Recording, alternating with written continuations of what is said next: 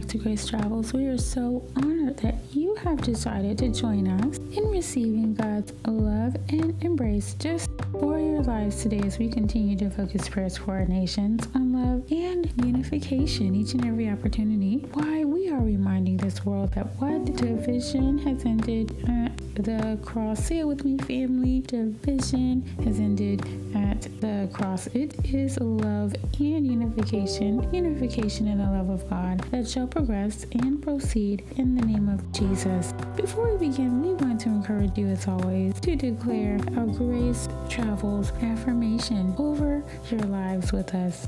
This day, I receive total unification with God's heart that is leading me toward increased revelation and reception of not only God's heart, but God's purpose, God's word, and God's unconditional love, which identifies who I am in Christ Jesus. We are so expectant with you, family, and today our prayer scripture focus will be coming out of Isaiah 30, verse 15. Again, today's prayer scripture focus will be coming out of Isaiah, the 30th chapter, and the 15th verse. We will be reading from the Amplified Version, and of course, we will be referring back to our original Hebrew translation. Isaiah 30 and 15 For the Lord God, the Holy One of Israel, has said this In returning to me and rest, rest you shall be saved. In quietness and confident trust is your strength, but you are not willing. So we're gonna go right away.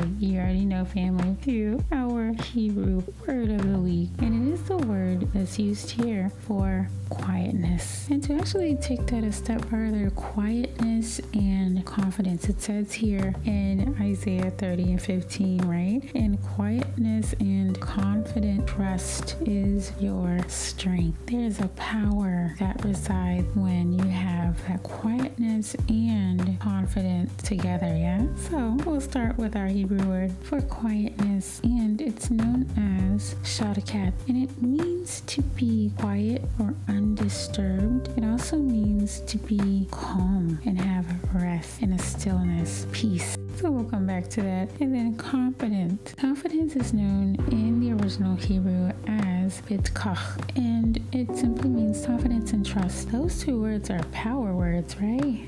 we think of those words as descriptors in general. And I want to encourage you because there's so many key factors in this scripture verse alone. But the main gist is to think about it as this way there is so much of a restlessness across the globe. Our world needs rest, and oftentimes it's hard to gain that sense of rest and peace and have that strength to go forth in every aspect and every area of our lives as things happen, as things occur. Things are constantly in motion, right? Thank God for that, though. Thank motion. Truly, I like to think of it as God moves in the rhythm of grace, right? There is no one more calm than Jesus. When you even look back on all of the things that happened when he was on the earth, just calm, right? He would speak and it would just be like, don't be afraid. You just only believe all will be well. Stillness, confidence. Mm-hmm. It's interesting to note that the quietness and the stillness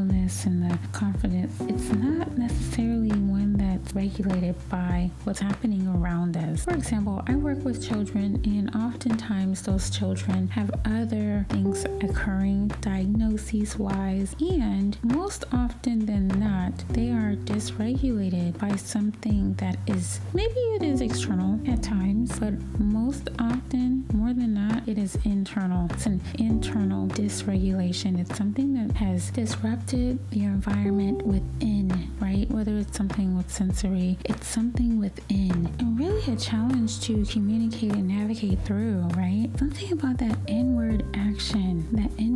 is a theme that is a reoccurring one in this particular passage because one area that specifically stood out to me were those last five words there. It says, But you were not willing. And that word willing, it's absolutely interesting because it is one that is an inward action, not based upon what we are doing, but what we are allowing to remain in. Remain again in that state of willingness in all things, representative of truth, of true rest, of love. And that's with that quiet confidence, is what I love. That reassurance in who Jesus is within you. From a practical standpoint, when I consider that word, I love those words together confidence and quiet, quiet confidence, if you will. It's really translated into daily life in a number of different areas just to kind of think about them. It really draws us back to a sense of ease, right? Within a return to Jesus for that ease and for that peace. Be willing to find joy somewhere, sometime throughout our day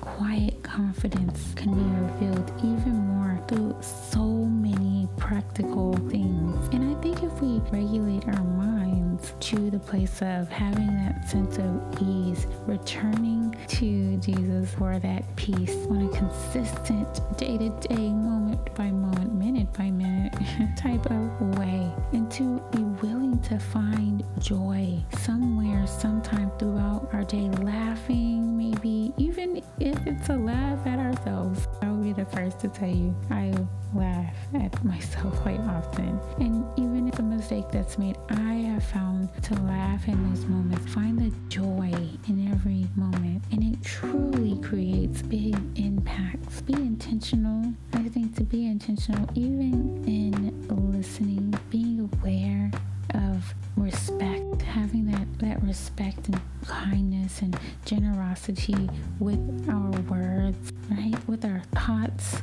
because it begins intrinsically. And I love this one. And I was sharing this with actually a coworker not too long ago about being aware of creating that safe space for yourself and also for others with a sense of calm in interactions and in your your day-to-day lives. There is a sense of grounding, of respect, of comfortability about you when you're allowing for quiet confidence to be revealed every moment of your life. That is where strength springs forth into action for you. Be willing, family, to return to God, not to power in ourselves or to willpower, quote unquote, as it's often acknowledged as. There is a power greater in quiet confidence of who Jesus is in you that exceeds beyond what you could ever see, what you could ever hear, what you could ever think, or what you could ever share or have. But it's all about the reception and knowing you are enough because Jesus created you in purpose, for purpose, on purpose. So we are going to pray for today. Quiet confidence go forth. Heavenly Father, we thank you now for just your beauty going forth, exuding in and throughout our lives. Your love. Thank you, Jesus, that no evil shall befall or come near us, no infirmity shall befall or come near us. We exude that quiet confidence of you, your light shining, your strength shining. Thank you, God, for reminders of this truth and reminders and awareness of this quiet confidence to go forth, You, Jesus, for the peace to continue to transpire and translate throughout every direction of our lives, physically, spiritually, emotionally, mentally. Thank you for your peace, for that calm, for that quiet confidence and strength that's springing forth. Thank you, God, for the power of Jesus going forth. Thank you, Jesus, for the awareness to return to you in every moment of our lives. Thank you, God. Healing go forth. In the name of Jesus, quiet confidence in the healing power, the healing virtue, your healing virtue, Jesus, to go forth in every area of our lives, of our loved ones' lives. In Jesus' name we pray. Amen.